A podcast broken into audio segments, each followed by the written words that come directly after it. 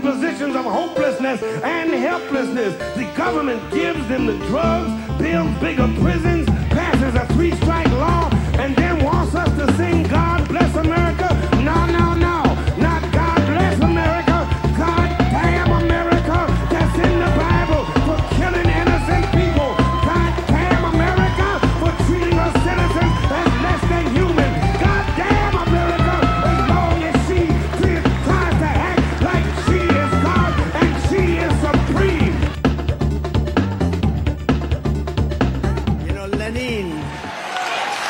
Lenin, did anyone ever hear of Lenin? He said the vote counter is far more important than the candidate. Has anyone ever heard that's Lenin? Lenin, as they say, as they say in Russia. Yeah. Why does it? All right, so if he knows how to say it, why is he also calling it Lenin? no one knows. I mean, Based. it's the same reason why half the time, like I've said this before, but the Marxists will say it this way: like pretentious people will print just be having a normal conversation in English about you know Soviet history or whatever. Then they'll be like, uh, Bolshevik Party, blah blah blah, Lenin. Lenin. That reminds me of Lenin's fell swoop into power at the Third Party Congress. It just bothers me when people do stuff like that, like when, uh, like, uh, really academic uh, history and archaeology and anthropology people say "an historical," like they use Yeah, dude. "an" like it's they're about to say a na- like a nav. What do you call it? Vowel. The word is vowel. vowel. That's the Vowel, word. yeah. Fucking college people are pissing me off. I tell you. Um, with Try their- to put an and before an H. No, ever since Trump got That's back from his study abroad in Spain, he's been different. so If let's you try and have do- tapas. If you do uh, incorrect grammar confidently enough, it makes it sound like you are intelligence. Well, it didn't You know work I mean? for Trump, man. Although he did sound cool as shit. I guess he did kind of sound like he could be sitting around a coffee shop planning the revolution with us. So this Lenin guy, you know, like he just uh, had a weird weekend and Yeah. joined the To DOJ destroy the state, we must seize the state. it's the next step. We get back in. Stalin, the man of steel, Stalin. Yeah. Ye- Little Yosef. Always starting a fight. Welcome to the show, everyone. Hello, Lenin. We are your number one Donald Trump fan podcast. Uh, it's like, but okay. So aside from the fact that he's like saying it like that, why is he quoting Lenin? like, it's such an odd thing to be happening. To be, I. It's Yeah, just because well, he wants to talk about election fraud some more, and not that many people have quotes on it. I think. So the the reason this uh, went viral is it was from a uh, Barry Loudermilk Stan account, who is a Republican congressman, uh, but apparently this account is backing DeSantis in the race. Even I, though I need to uh, interrupt you here, Anders. We need to have Uh-huh. an intervention on names in this country. Barry Loudermilk is a person you can read about. We're at like Hey. improv 102 level celebrity gossip. I found this uh the uh, Spotify advertisement with this woman Madison Beer. Oh, I saw her as well. My guess is that in Loudermilk's case, he's from Georgia. I would rather think have a- a glass of beer than a glass of louder milk. I'll tell you that much. There you go. Sounds like it would upset my GERD that I don't have. Oh, I can't think lie in- down. I've had too much Madison Beer. I think in this case, this guy, his family uh, probably owned slaves, and right when Reconstruction started, they had to ditch the name because they were going to get like you know their property seized or something, or there's some legal problem, so they changed to louder milk for some crazy reason. Um, and They'll never suspect the Louder Milk family owned slaves. Let's name ourselves after a Caucasian drink. Milk. The cops are still out there looking for a softer spoken milk. Going to fly neatly under the radar. Ugh, man. But this guy, so he he's apparently, if you go back now, he has uh, 140 followers after this tweet blew up. But uh, just a few days ago, he was um, talking about how he was blocked with only 77 followers by Kari Lake, uh, who's a you know lunatic former Republican nominee for Arizona governor, uh, which is weird because it's this strange uh, in between area where he's like castigating Trump for not supporting um, banning trans people in sports enough or something like that, but at the same time is mocking Trump for denying the outcome of 2020. Uh, and the whole reason this thing went viral is because he's look at this Trump is supporting a communist tyrant. He's a he's quack, folks. I think He's this guy's nothing probably. on Barry Louder milk. I think this is probably this could be a, a fake account from the DeSantis people, trying to like test the waters to see if they can get in any anti-Trump. Because like if you're you know if you hate Trump and you're a Republican, you're probably uh, not thrilled with all these other like lunatic things that DeSantis wants to do. So I don't know. Is DeSantis Yeah, even definitely running? He, I keep seeing videos of him having breakdowns on camera like every other day at this point, where someone just asks him something like, "Why do you have four percent in the polls?" and he'll just be like, "Shut up! I'm on vacation." um, I don't know. That person could be real or not. I mean, it, what you said makes entire sense, but also they are all kind of free. Like, do they like Trump right now? Do they hate him? Do they think he's a cuck because of J6? Or because he's not uh, doing all the crazy shit that they wanted him to do? Who knows? They're all I think it's the a split. It's a split because he's literally the only man in the country who like moves and inspires their Republican base, but at the same time, because he's already been president, they know that they don't want him to do all of his Donald Trump stuff. so it's like a love hate relationship kind of thing. Like the establishment knows for sure, like it probably won't be worth the damage to get their man back in again. Yeah. But do they do they think they're gonna be able to win at any other point after this? Because like I remember after you know ten years ago there was that whole autopsy they did after the 2012 election. It was like, all right, you know, old white people are dying. We got to branch out. Let's try. And then they just immediately gave up on that, and Trump was able to catch fire and win in this like very specific set of circumstances that maybe You he'll be able to. You might say that he jumped the line in the Hmm. primary. You know, as one does. He shake, shake, shaked his like a senora all the way to the front of the primary all those years ago. I was just about to say that. That's why I said you might say it. It's a very common thing for people to say. Speaking of that, um, I wanted to elaborate on something we talked about in the bonus episode, uh, which is a bunch of cool shit that Harry Belafonte apparently did that I didn't really know about until he died the other day. So I'm re- reading from a thread by someone named Michael Harriot on Twitter. We've been Top reading 10. your email response uh, feedback of the podcast, and yes, it is a valid criticism. We do not often enough cover Harry Belafonte, and this week we're gonna we're gonna change that. We're gonna get knee deep into Belafonte Town. It feels good to me. He was on The Simpsons. He's cool as hell. I didn't know he was on The Simpsons. I think he was in the. Wait. No, no, I almost canceled myself.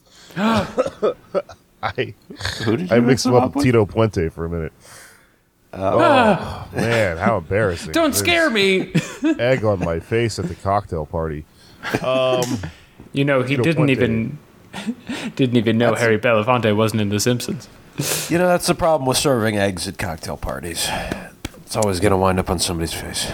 Yeah, they get all, well. The, the, some of the cocktails I like have eggs in them, which they go in your face after that. You know, Oh yeah, I guess they go in your face when you're eating eggs. Normal. eggs are always going in your face. Number ten, about it. Belafonte fact. there was a time that uh, that time when he hopped a plane with a bag stuffed with seventy thousand dollars and dodged the Ku Klux Klan to save the Mississippi Freedom Summer. Crazy. What There's an Nice. what does that mean? He saved the Mississippi Freedom Summer?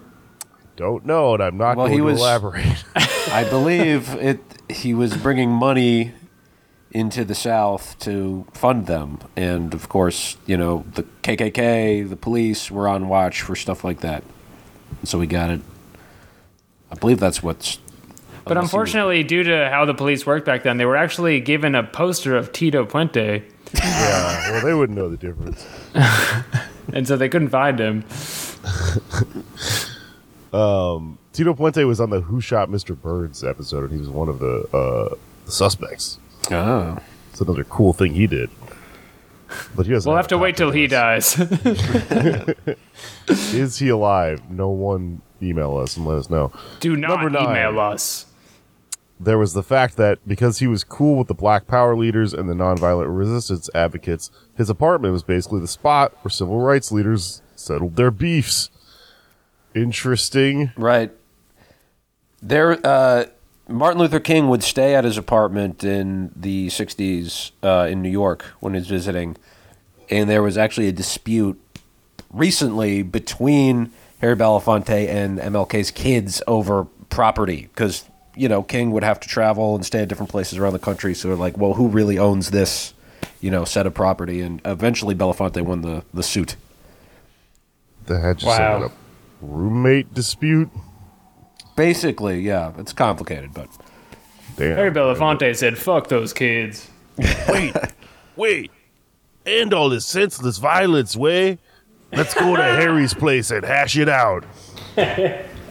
he sits down, he brings everyone iced tea, and then we all learn a lesson.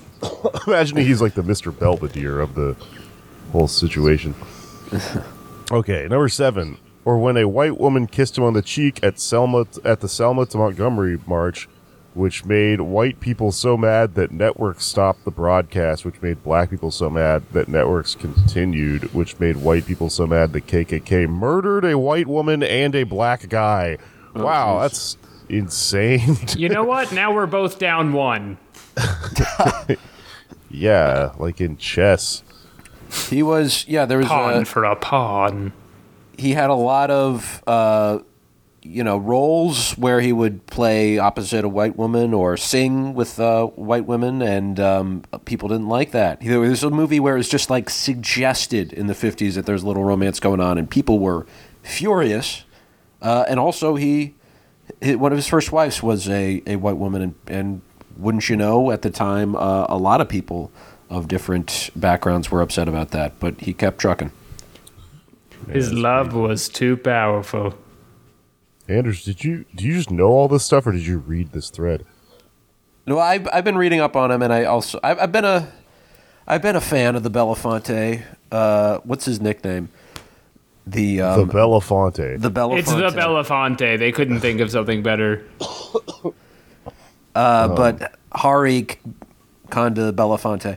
Um, he I did watch a documentary about him last night, which was pretty interesting. Uh, Singer song. Leftists Recommend. owe the, to themselves to educate themselves on Harry Belafonte. Learn his tactics. Learn how he s- seeked power through his song "Day O" (parentheses the Banana Boat song).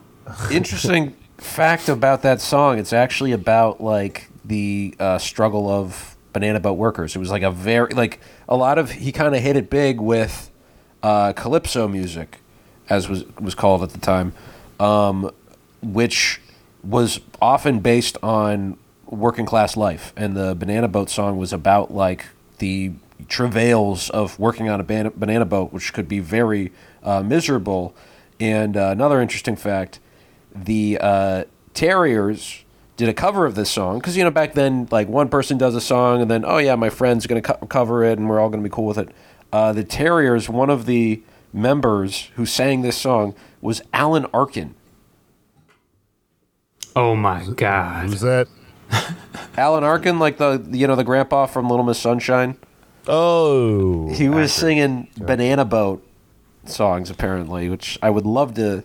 I mean, you can hear it, but it's it's a little hard to decipher the Arkin voice in there. I mean, he was a brilliant uh, performer and actor as well. That's crazy. Well, that actually totally tracks. I mean, you know, Alex is joking, but it's it makes sense that all that's there's political background, all that music. When you got a hit, you got to let Arkin spit on it. You gotta let him drop a few bars on the banana boat song. Number six, Belafonte was so paranoid about being spied on and mistrusting women that he went to therapy. He eventually hired his therapist's husband, who managed Frank Sinatra, as his manager. His paranoia eventually made him fire them both. I don't know if that's a cool fact about him, but that is an interesting story thread that I'm reading from. Well, but the, according to the documentary, the husband actually was a spook. Like he had CIA connections and shit, and was like planted by the government. That's what. Another thing too is back then you couldn't trust women because they were shiftier. they wore long dresses and they could sneak silently in and out of rooms. He said it. Uh, but up, I, I remember from the documentary the last name that they gave to this guy, who was again probably a CIA asset, was Kennedy. So Belafonte would trust him because he had he was like a friend of the Kennedy family. Uh, Yeah. So it was a way to get in his good graces, but he learned it was all a sham. I mean, if the guy was managing Frank Sinatra, that is not surprising that he was a spook. Yeah.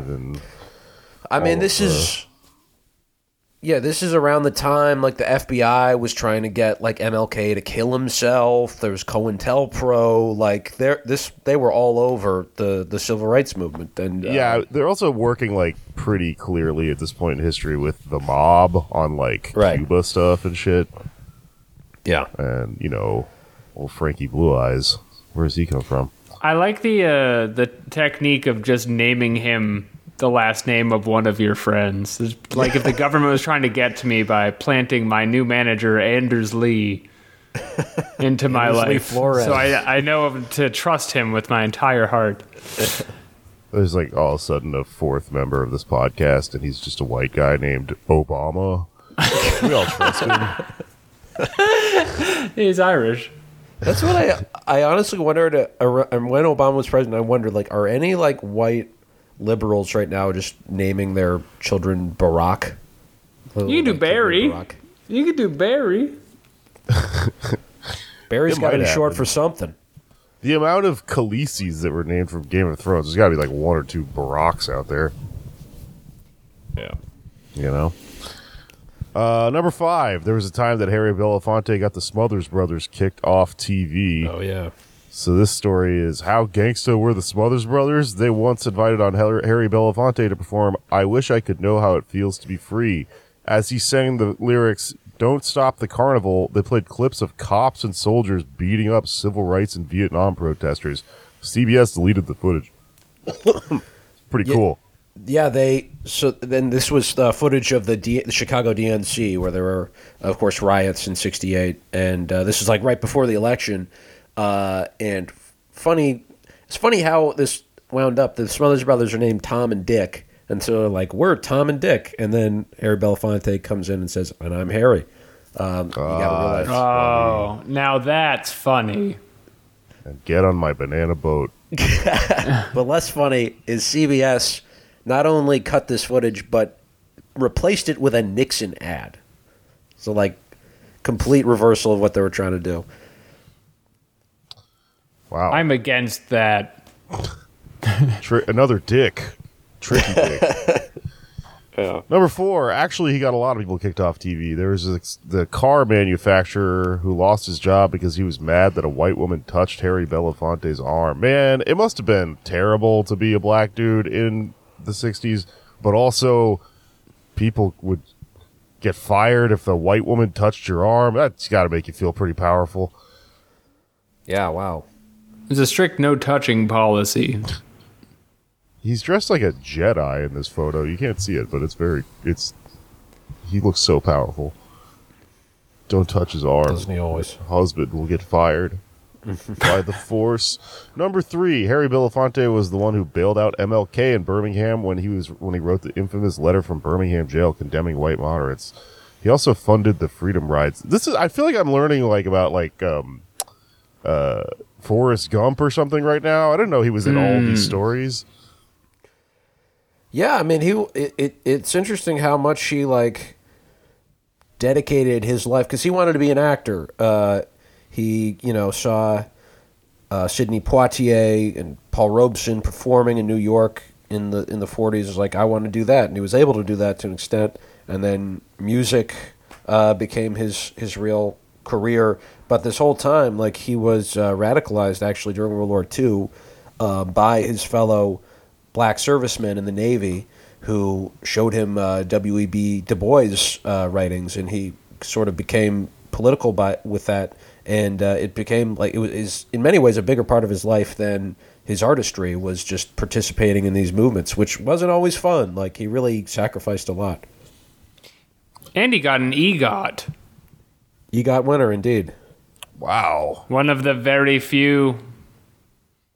And that is the power of the immortal science of Marxism Leninism coursing through Harry Belafonte's veins. Yeah, it's part of the Vanguard thing. The Emmy contrasts with the Oscar as the Grammy contrasts with the Tony. Number two, Belafonte never took credit for the idea alone, but he helped push the idea of sending white kids down to Mississippi for Freedom Summer and the Freedom Rides, which he helped fund. One of those was John C. Raines, a white minister who was a freedom rider at Freedom Summer. Um, Raines was just an advocate for peace until he was arrested on the Freedom Rides. Then a white kid just like him was murdered during the during Freedom Summer. Then Viola Liuzzo, Liuzzo that's the woman who got uh, murdered earlier in that third story. Then Jesus white Christ. terrorists in Selma killed James Reeb, a minister like Raines. He was radicalized from all this. That's fucking gnarly. It's a bunch of murder in a row. That can radicalize a person for sure. Yeah. Yeah. Um, let's see. On March 8th, 1971, when Belafonte was watching the Ali Frazier fight, Raines and his oh, this is still that guy. Raines and his friends broke into the FBI office in Media, Pennsylvania, and stole a bunch of fines. That's pretty cool. Uh, the files they t- uh, stole were the first solid evidence, evidence of COINTELPRO. Damn. That's awesome, man. That's like impossible to do now. Yeah. It's how we know about Gary Rowe. Uh, Rowe was a Klansman and a paid FBI informant who probably participated in the 16th Street Baptist uh, bombing, the attack on the Freedom Riders, the murder of Viola Liuzzo, among other things. It's how we know the FBI was spying on King, the Black Panthers, and the Civil Rights Movement. It's how we know the FBI. Uh, I don't- this has got to be a typo. She willed Fred Hampton and Marcus Garvey and every, yeah, the FBI is a woman. This is Understand why guy's you didn't trust them yet? Uh, how did they do it? Well, someone infiltrated the inner circle of civil rights leaders from every generation and was reporting it back to the CIA and the FBI. Then there was a woman who could get regular citizens to tell her the biggest secrets. Well, it turns out, and this is number one, the therapist and her husband were spies. Wow, so they buried the Oh my god. Jay Richard Kennedy was one of the main sources for the FBI. And holy shit, hold on. In parentheses, until he started a cult. How many lists do I gotta read to get this full story? Okay, what the fuck? I didn't read this beforehand because we're really busy over here. But um, apparently he started a fucking cult. What kind of cult we talking? Religious? I Self help? I don't know. I'm gonna have to dig into this, and we'll talk about it later. Um, Was he Anyway, another name fact. for poor, is this L. Ron Hubbard? That'd be cool. I don't think so though. Pour one out for Harry Belafonte. If anything, he was in Beetlejuice. His song is at the end of Beetlejuice when everyone's when uh, what's her face is floating. He was also in PB and J Otter and their famous episode, The Ice Moose, 1999. Wait, really? Are you That's what it also reading says. from Wikipedia. What a sweet man. No, He did a lot of. he did do a lot of children's entertainment. He would sing songs on uh, Sesame Street uh, and stuff. He um, his last role was actually in BlacKkKlansman, where he played a, a judge. Um, Oh shit! I saw yeah. that.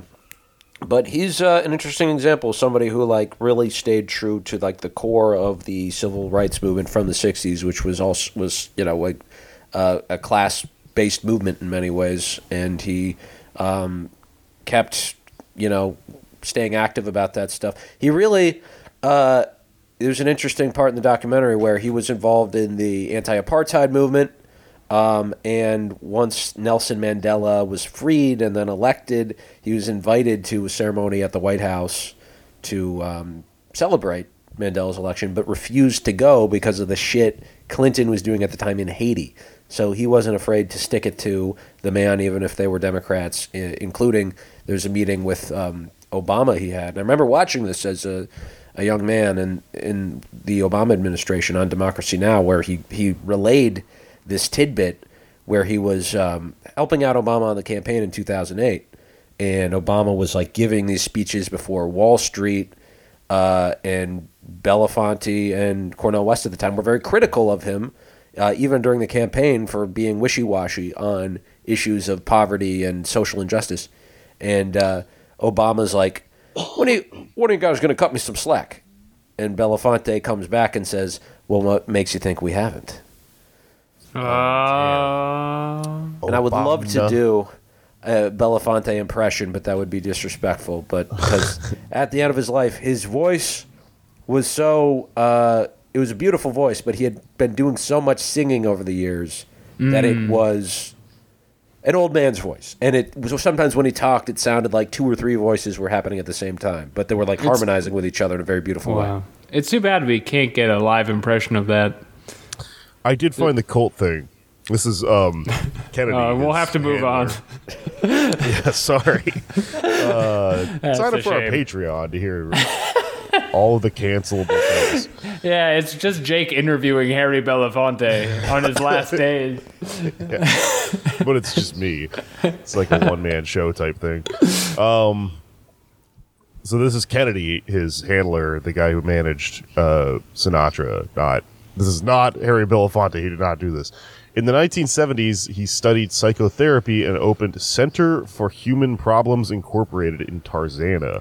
Patients and a former therapist at the center claimed Kennedy did not believe licenses to practice psychotherapy were necessary, but withheld the lack of licenses of some of the providers from the patients. They claimed under Kennedy's direction, patients were taught that they could never leave because they would become worse than when they had started, and remaining was necessary to continually evolve and live to be over 100. Whoa. They claimed Kennedy said he was going to live to be 150. Patients claimed they were told to donate monies, in, ca- in one case, even s- uh, sell a business to do so, to make sure the center could pay its bills so Kennedy could write a book on how to save mankind. The therapy, it was claimed, would prevent sickness. The theory included uh, parents they claimed were the cause of all illness, and to be well, a person should disconnect from his or her parents. Paul Morantz, an attorney specialist in cults and brainwashing cases, sued on behalf of two former patients in the case, and it was settled in 1990. The health department investigated, and the center was closed not long before Kennedy's death. That is a whole ass cult. yeah, it's interesting that they they cut it kind of reasonably because a lot of cults will be like, "You'll live till a thousand. You live, you know, sometimes fifty thousand years," and they're like, "It's actually sort of a realistic goal. You know, it's it's achievable. It's unlikely, but uh, they that's how they suck people in, I guess." Yeah, you can live to be 100. Yeah, Although it 150, he was completely bullshitting. So he had the Messiah complex thing going on about being 150.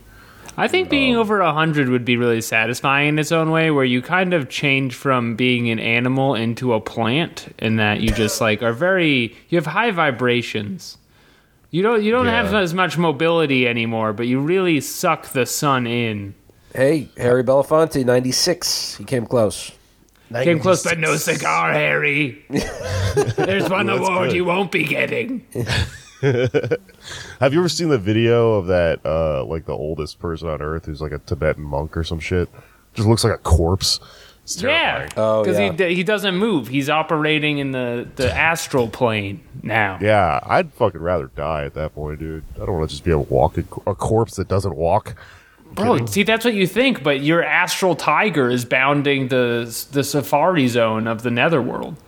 If I could be put in that gamer bed when I'm that old, I think maybe I'd be okay. The one that has like a TV kind of built into it and shit, a little keyboard thing.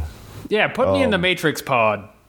let's break down some of these cult points. This is interesting. So he doesn't believe in licenses for therapy, so he he doesn't like he keeps secret the fact that about 50-50 chance whoever you're getting therapy from, they don't have a license. But some of his people do. So it's not like he's a hard line, no licenses here, that's bad. He just wants it to be ambiguous whether or not anyone actually got their degree. Okay. This is what this is like the 70s. This is well after uh Scientology like started. Go. Well, I guess it's like adjacent to all that shit. I don't know. Competition is what makes this country thrive, Jake. He's writing a book on how to save mankind. Honestly, he's really just ripping off L. Ron Hubbard here. Um, but the parents thing, the the the the cause of all illness is, is your parents. That's unique, and you have to hand it to him for that. Sorry. You got to hand it to him. In a way, it's true because you do.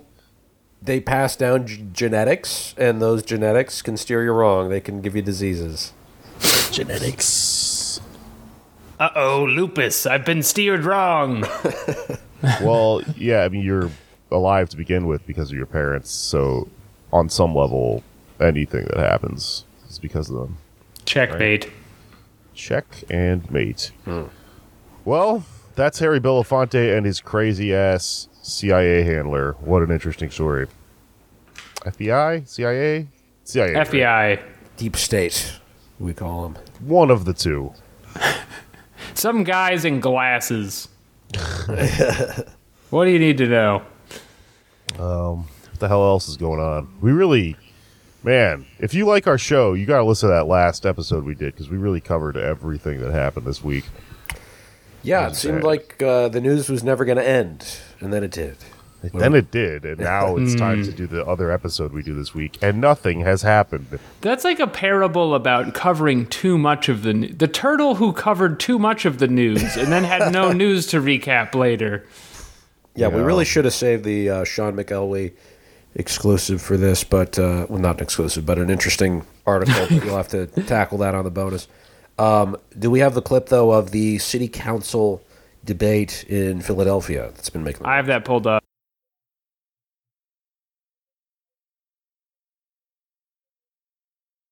Next question is for you. You also will have two minutes to respond.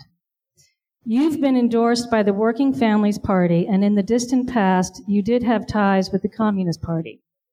How will you balance the needs of low income and working families with those of the middle and higher income residents who live in the 8th District?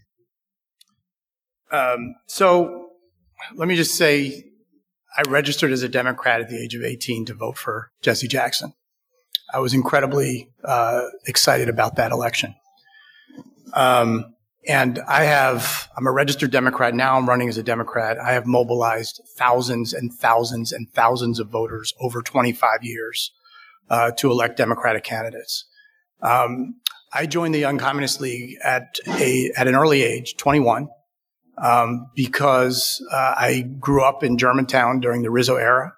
I had seen, um, you know, my friends and their older brothers uh, harassed and beaten by police.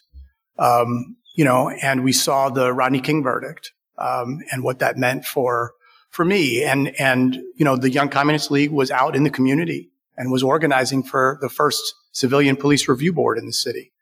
Um, and I was inspired by Angela Davis. I was inspired by W.B. Du Bois. I was inspired by Paul Robeson. Um, and, uh, and, and that led me to that work. Um, and for the past 24 years, I've been a union organizer. Um, and, you know, I haven't been to a party meeting in more than 15 years. Um, but I'm very proud of that history. And we have a proud history of that in this country because, you know, the communists in this country led the fight against lynching. The communists led the fight for unemployment insurance, social security. Um, and so there's a proud history of that in this country. And I don't shy away from that. I'm proud of it. Um, Thank you. Can I, can I, and if you could hold your applause, please hold your applause. Please hold your applause. Oh no, they're clapping for him. Oh yeah, they're Oh, trying to it get him to stop, in but my it's face. too powerful. that was pretty based. I get it. I'm into it. Channeling Lenin there. He didn't say Lenin enough, but uh, maybe Trump saw that and then he like did some googling. That's how he ended up talking about Lenin. Yeah, he Yeah. googled how to get claps, and then Lenin comes up. I, this honestly, in like a Seinfeldian plot sense, makes total sense. A to B to C. Trump's in the audience, and then the next thing you know, he's on stage, and he's like, "Folks, the means of production." He's like, you know, day one shit, and uh, people are not clapping, or the wrong people are clapping. We're clapping. I don't know. Yeah, he So that's for Kramer. it's for Philadelphia City Council. Yes, uh, yeah, he's running in the eighth district against uh, Cindy Bass, who is um, has a uh, I think a checkered record. You could say she. Uh, it's it's a divided uh, district. It sounds like, and, and from the question, and I like how he completely evaded this point wisely. She was like, "How are you going to represent the rich people in this area?" And he's just like, "Nope, not, not touching that, because I'm not, because they get enough representation already from Cindy Bass, who uh, isn't getting enough resources to the uh, poorer parts of the eighth district. Um, she also appointed a board to the neighborhood special services district, who was later convicted of embezzlement. Uh, it is also responsible for bringing in out of town developers to restore the YMCA, and they just have done a shitty job uh, um, and uh, tried to ban daycare centers. Um, so I don't know. I think he could. I think he could pull this off. We'll see. But it's, it's it is interesting that he's not running from the the communist stuff. He's like, yeah, that's a part of my life, and um, I stand by it. I stand by the work they did because he's right. Like uh, you know, you go back to the Popular Front where Harry, Harry Belafonte was getting his his legs with uh, organizing and getting politicized, uh, the communists were a major player in uh, the civil rights movement in the United States. I feel The like she strength of a- shoehorned in the communist part of that. Like, it had nothing to do with the question. She was just Uh-huh. like, "You were a communist. You have a background in the Communist Party. How will you prevent water profiteering in the next fiscal quarter or whatever?" Like,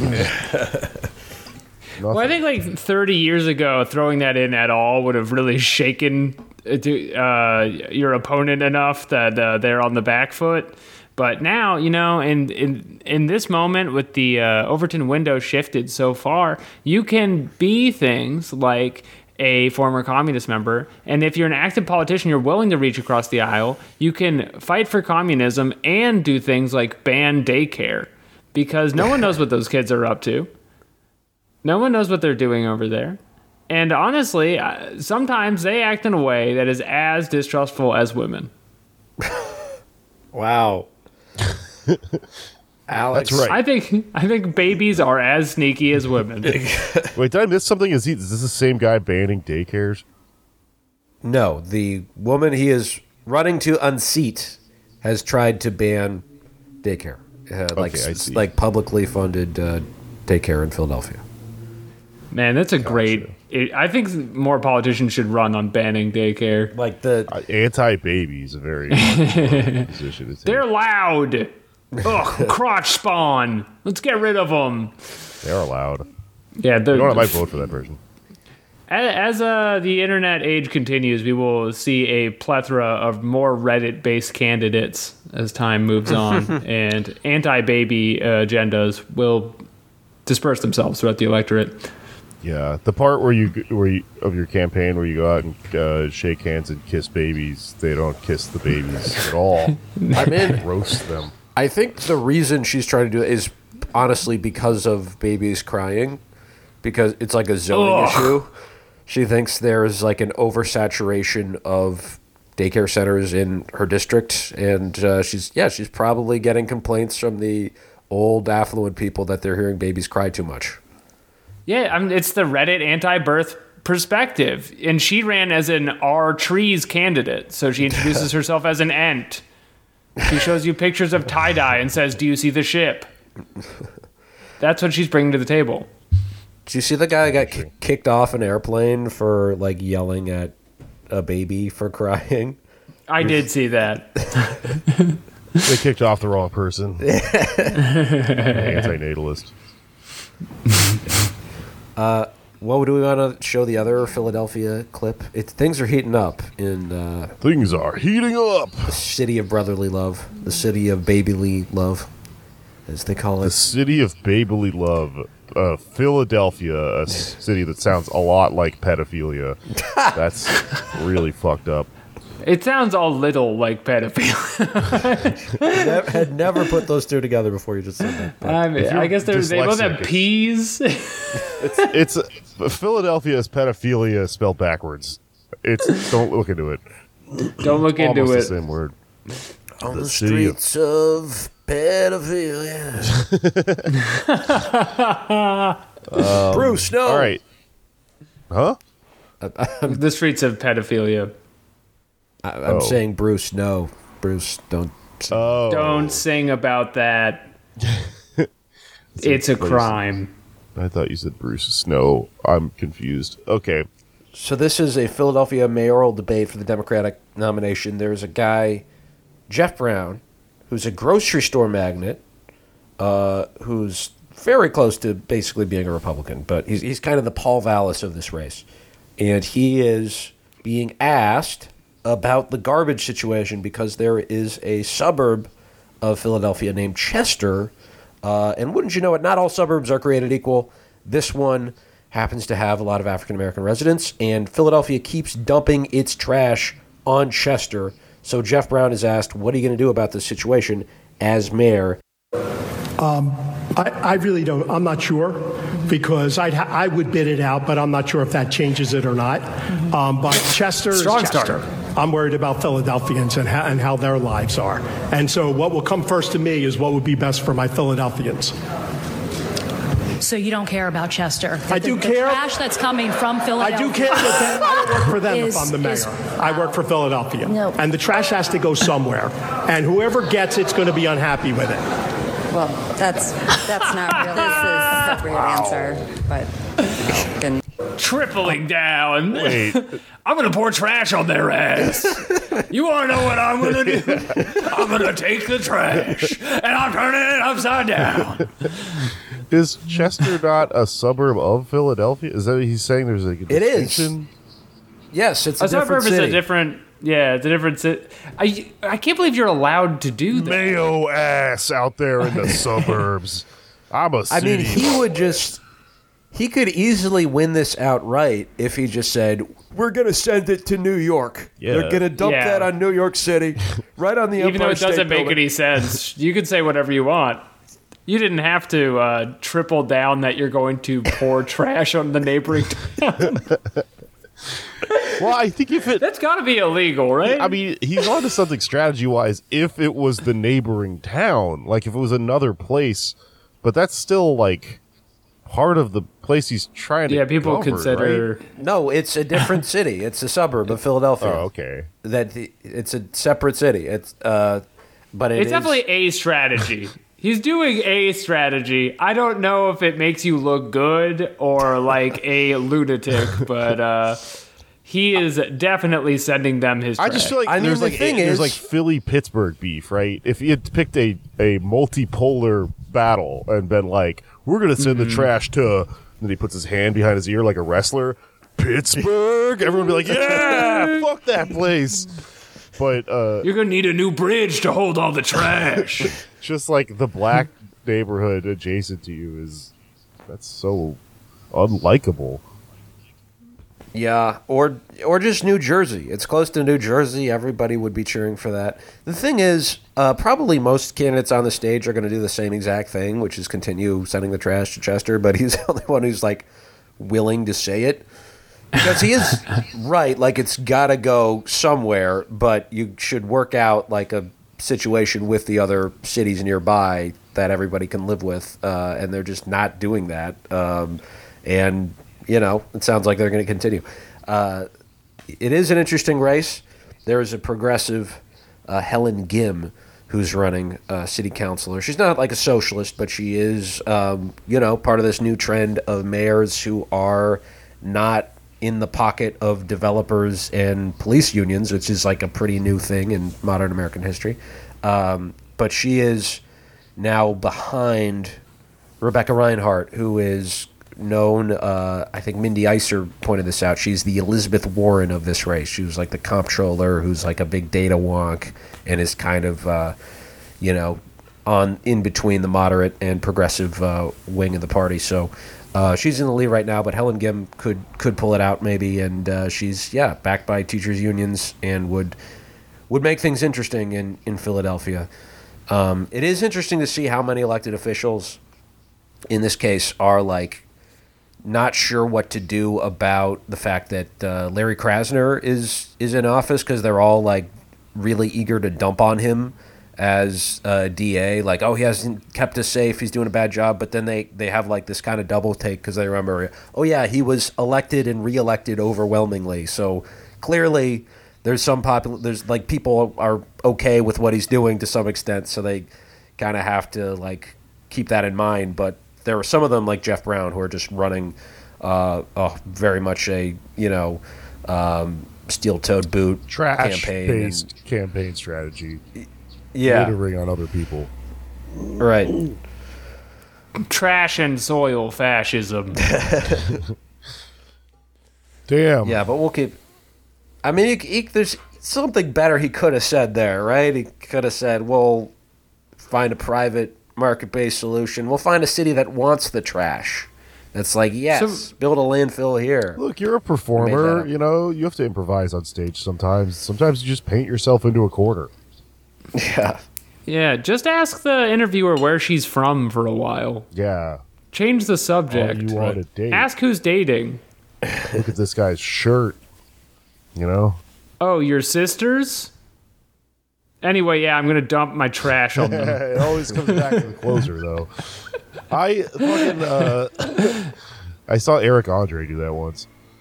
Like literally pick up Dump a trash? trash can and dump it on one guy at a show. It's pretty cool. was the guy in on it No. was he named was his name chester Yeah, his name was Chester. It was really weird. Weird coincidence. It's unbelievable. He was like, Sometimes life. What are you gonna do? I'm the city of Philadelphia, and I'm Eric Andre. so, Anders, what what is drawing you to Philadelphia's elections right now? I mean, it's more. It's it's uh, you know the possibility again of just a mayor who's not bought off by the usual suspects, and you know is going to possibly shake things up. And we would now, if she wins, have I guess three mayors like that with uh, Brandon Johnson, Michelle Wu, and know Helen Gym. You know, again, not where I am or we are politically, but like definitely a, a major change in, in urban politics in America. Because yeah, we've had, you know, I feel like De Blasio got a lot of people's water, wires crossed because he was talking like that, but if you followed the money, he was never actually serious about taking on the one percent. Um, so yeah, it's exciting. I think, and, and also with uh, this Seth uh, Anderson Oberman race, maybe they'll have a municipal government that's um, you know working on be, behalf of the people, which is like yeah, not something we've seen in a while in the United States. Well, I can't wait. Um, if you're one of our listeners who hates the electoral stuff, um, sorry. We're going to keep talking about it. It can't all be Harry Belafonte all the time. He's- There's only 10 facts about him. He's dead. I don't know. And he's dead now, so that means there's no new facts coming out. I don't know. He was also uh, an electoral, like he supported the Kennedys, supported Bernie Sanders. I guess that's what I'm getting at. I'm still I'm thinking about uh I I just inserted that in there completely out of my own brain because I'm s- still thinking about an argument I got in with someone on Instagram yesterday, which is you're not supposed to argue on Instagram. But um I don't know if you know you could do that. yeah, I can argue. Do you just post pictures of you looking mad? It'd be really cool actually. um, I don't know. I was talking to somebody about AOC and just how like reductive all of the anti AOC from the left shit online is because it's like, uh, I there are like reasons to critique all of these people, definitely her included. I just don't really hear them from people. What I hear from people on our side is Fruad Squad. which is like when you spell the word fraud with the U and the A backwards for some reason, and then just like photos of Damn, that's just aesthetically really hard to deal with. just like on fire and shit. And it's oh this fucking bitch um is mask off She- right now is you know what the, she sold me out. um she sold me out. when in reality it's like the you know that path naturally comes with all these like uh uh compromises and and like what do you call them trade-offs and shit that you have to make to do it i think which is why it sucks i don't think we have a situation where we get politicians in and they they were like i have now will betray the the dsa you know Yeah, but and it it also doesn't happen on like a linear path. Like there's there's you know things she's done that suck, uh, and you know the way Twitter makes it look, and it's ninety percent of it is just based on like things she said or pictures or you know pictures of her being cringe, uh, and it looks like it's going in this linear line. Like oh, she's slightly becoming more and more centrist, like she's moving all the way to the right. But really, it's like she'll do a cringe thing one day and then a base thing the next day, and then like bounce back and forth, like all politicians do uh, on the left. You know, like Bernie Sanders, you know, voted for bombing Bosnia and then was a you know steadfast opponent of the Iraq War, like Harry Belafonte. Uh, like it's co-optation does not happen in a linear line. Like these people go back and forth, and if you have, uh, and this is another thing Belafonte brought up in one of his interviews, like we. If you know, back in 2011, he was saying like we haven't provided a reason for Obama to evince uh, you know a, a program for poor people in America. Like the the movement does not exist, and so until that happens, um, you know, politicians are going to get pulled in the in the other direction. And you know, there there are people like AOC who I think are on our side, but like that's that's they're going to be very limited in what they can do without like a strong movement. I mean, I'm yeah, I mean it's pablum for me to say that at this point, but it's it remains true. I think it's like like that's the fundamental situation that those politicians are in, and which is if we could just hold out a whisper of a hope that hopefully they kind of have a conscience and do the right thing because they're not held accountable by us in any way, the way that they're held accountable by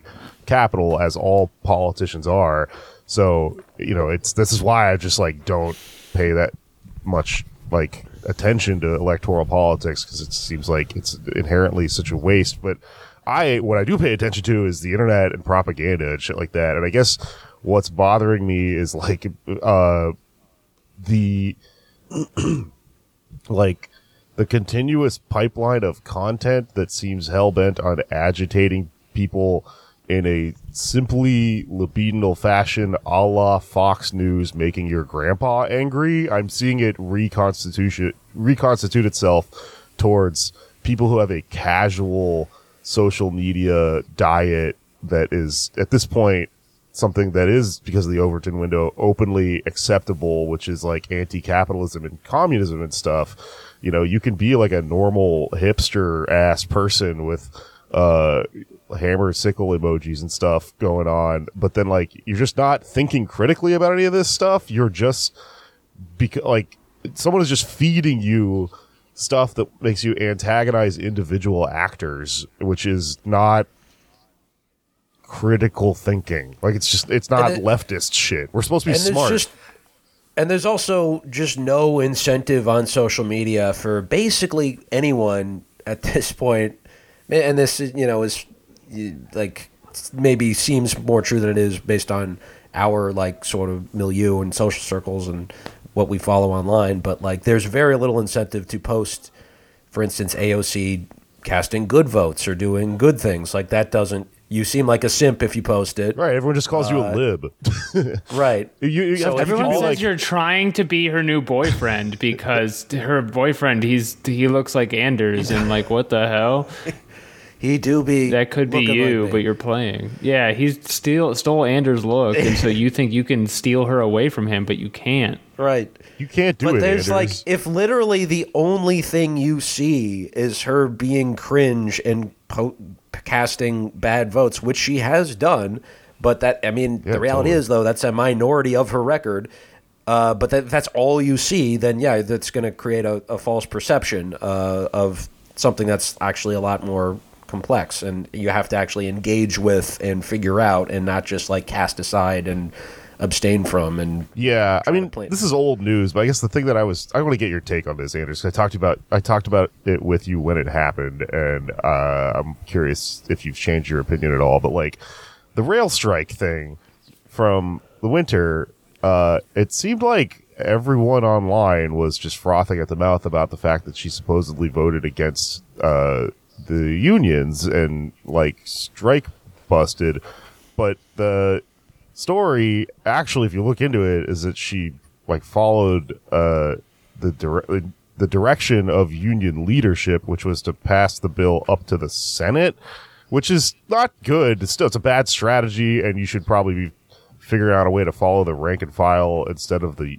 leaders. But like i just feel like if she had done that and the story would then be she went against the unions because she went against the union leadership or Well, something Yeah, so that's what I thought at first, but it turns out that like so RWU uh, came up with the strategy with Jamal Bowman, and RWU that's not even union leadership. That's a rank and file caucus of militant rail workers, and they devised this strategy with Bowman. Now there are some rail workers who were not happy with it, and uh, I think we should be honest about that. And it's hard to get like a clear, concise version of like what should have happened, what a majority of them wanted. But like the fact is, there was no other voice from an organized element in DSA or anywhere else that was saying to these people vote no on this specific uh, bill. I mean, I don't. I mean. I,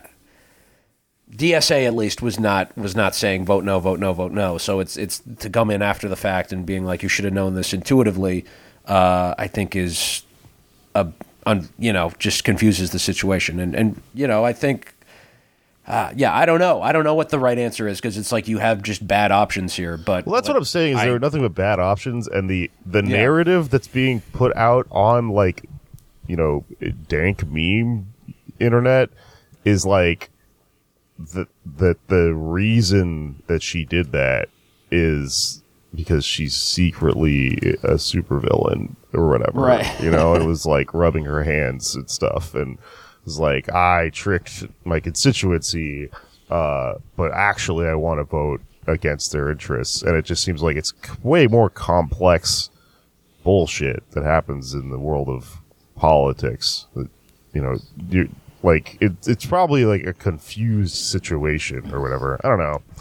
Yeah, well, I li- I agree with what uh, Max Alvarez said when he came on the show. It's like that's Washington sort of inside. You know, that's the outcome of a an on the ground like organized militant strategy. It's that like that's what the focus should be, and you know what happens in Washington is like you know how how to the extent that they can get something good is going to depend on the the kind of organization you have on the outside and like it's you know who who really gives a shit unless they're completely doing what Biden did which was uh just a gross capitulation uh you know they're kind of grasping at straws for like the best possible thing and in this case like I don't. I, it's probably what Rashida Tlaib did, but like it's it's also like a lot harder to actually fa- look that in the face and say, okay, next time, how do we have like a coordinated uh, response and strategy instead of just like throwing the baby out with the bathwater?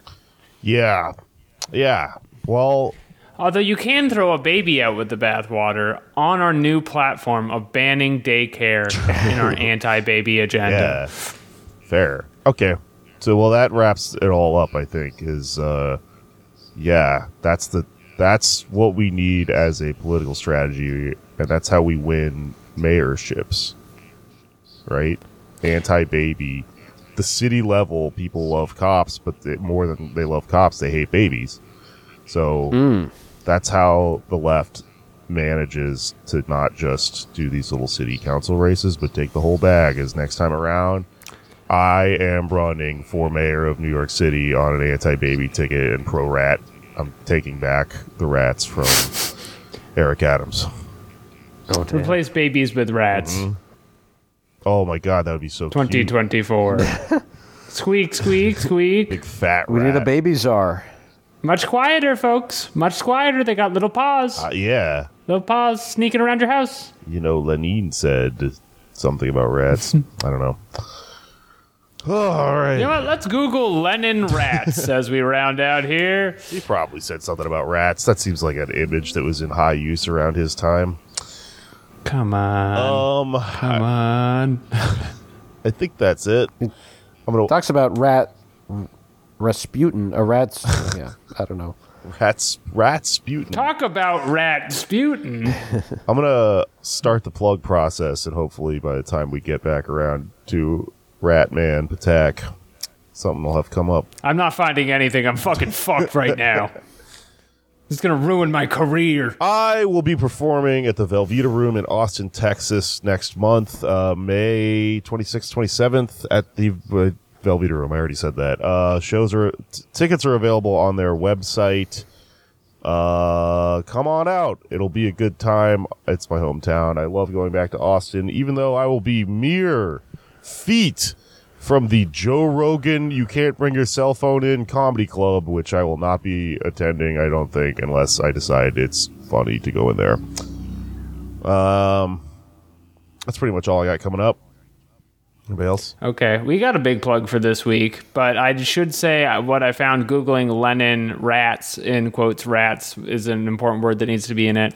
Uh, no quotes from him, but I have found a very poignant anti-Lenin uh, poster from 1921, written by a uh, kind of a smarmy defector here, and it's him as a spider, which is just his head with eight legs, and he has a bloody knife in his mouth in a web, and he's uh, he's got rats that say things like the deficit and famine on them. That's them, really cool. and and the rats they appear to be loading the books into a bookshelf. I don't really understand what the rats are doing, but the point is that the rats are working with him and he's a spider.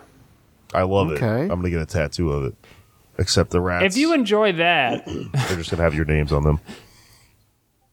oh, damn it. Um, if you enjoy that, you simply must attend this Thursday, uh, May 6th, the one and only No. May. Is it May not this 4th? Thursday? May 4th. Oh, because it's May the. f- Uh, yep, I was looking at the April 6th one. I'm sorry, I had my calendar open the wrong way. January May the 4th. uh, on Star Wars Day, we are having another paid protest at the one and only Silo Dance Rave House uh, in Bushwick. If you live in North Brooklyn, you got to come to these. These are hot live comedy events. Anders Lee will be there performing live. Oh my God. Yep, you can come yell at me uh, about AOC. You can also see uh, Brittany Carney, M- Amanda Melhuish, uh, Kevin O'Brien, Lizzie Martinez, uh, a lot of funny people. Oh, my friends from Clown School, uh, Business Casual, will be making an appearance there. It's going to be a shit ton of fun. So come check that shit out. All right. Uh, And we'll uh, link. We'll do, put the link in the description. Is it finished? Un- until next time, shake, senora. Oh yeah, we'll play the song uh, on the way out until uh, just a short amount until copyright infringement robot shows up. It's A legal amount. it's finished. Shake Senora. It's finished, senora.